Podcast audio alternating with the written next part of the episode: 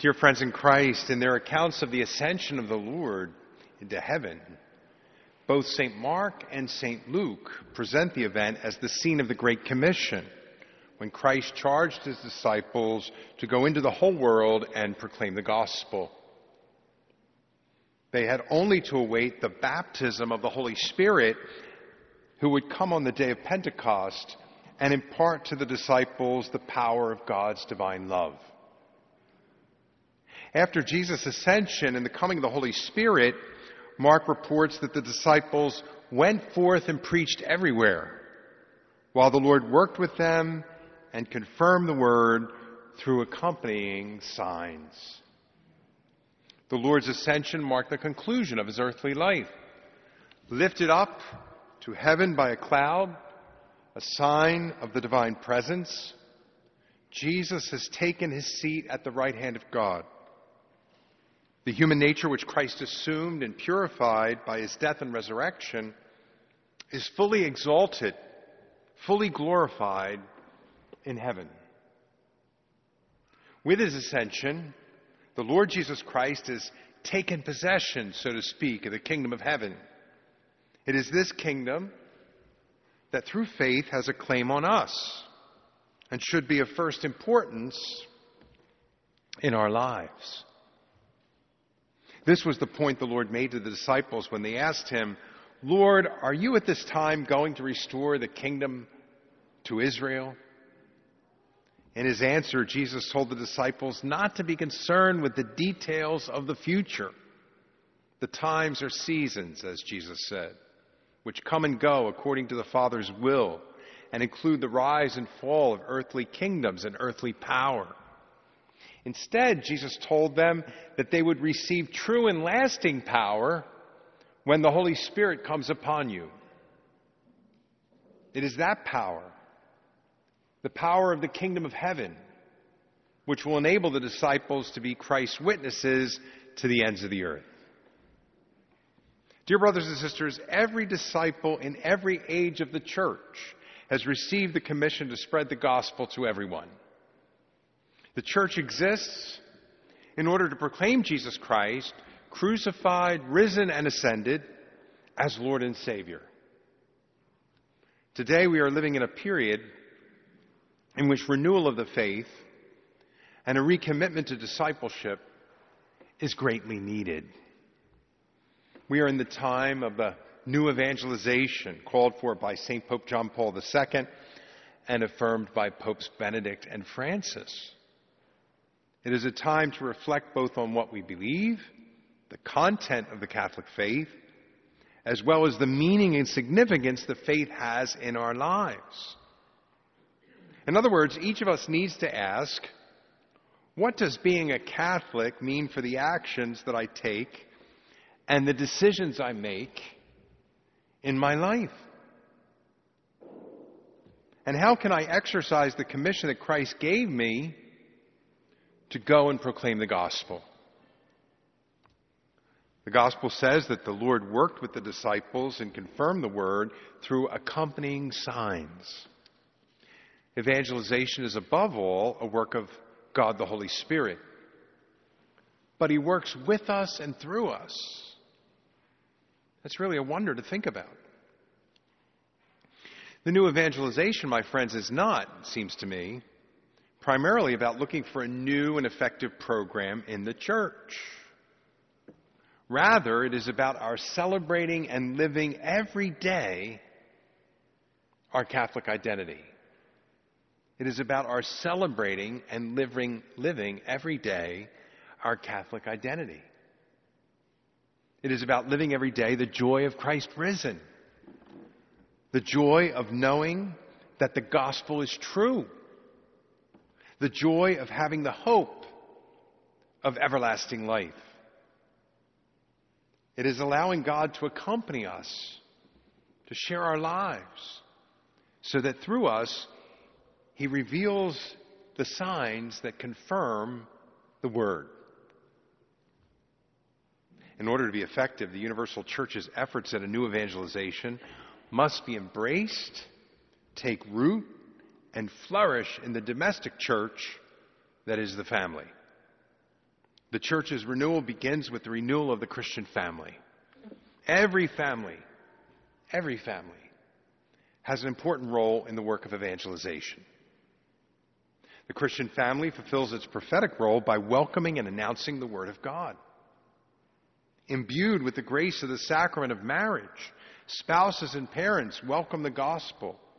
And with the obedience of faith, they recognize the great dignity they have in being called to be icons of Christ in the sacrificial love they share with one another. God, who called the couple to marriage, continues to call them in marriage.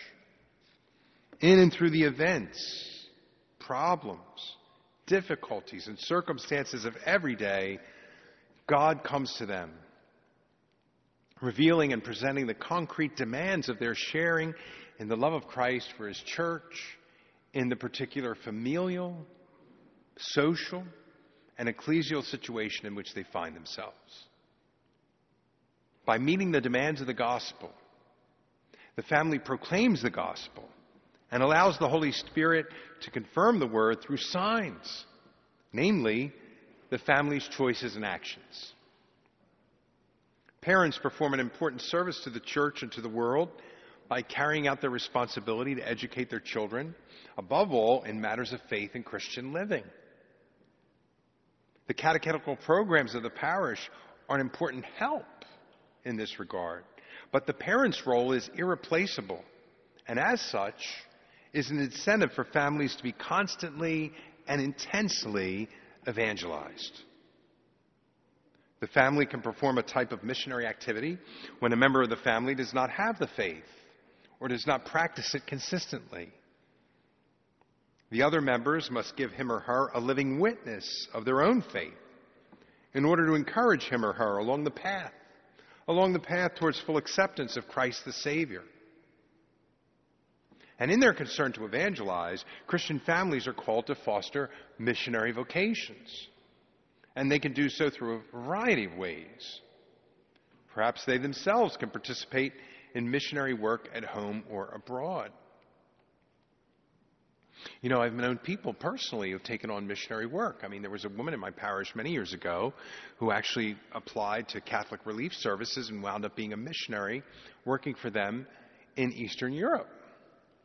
And I was so pleasantly surprised when a nephew of mine, totally unexpected, said that he was joining Focus.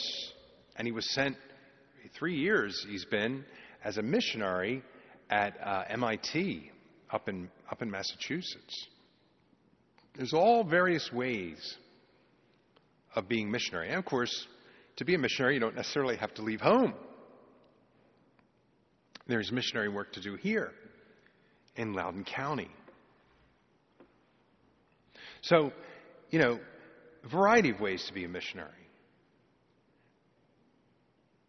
Families can encourage missionary vocations among their own sons and daughters, especially as a priest or consecrated religious brother or sister.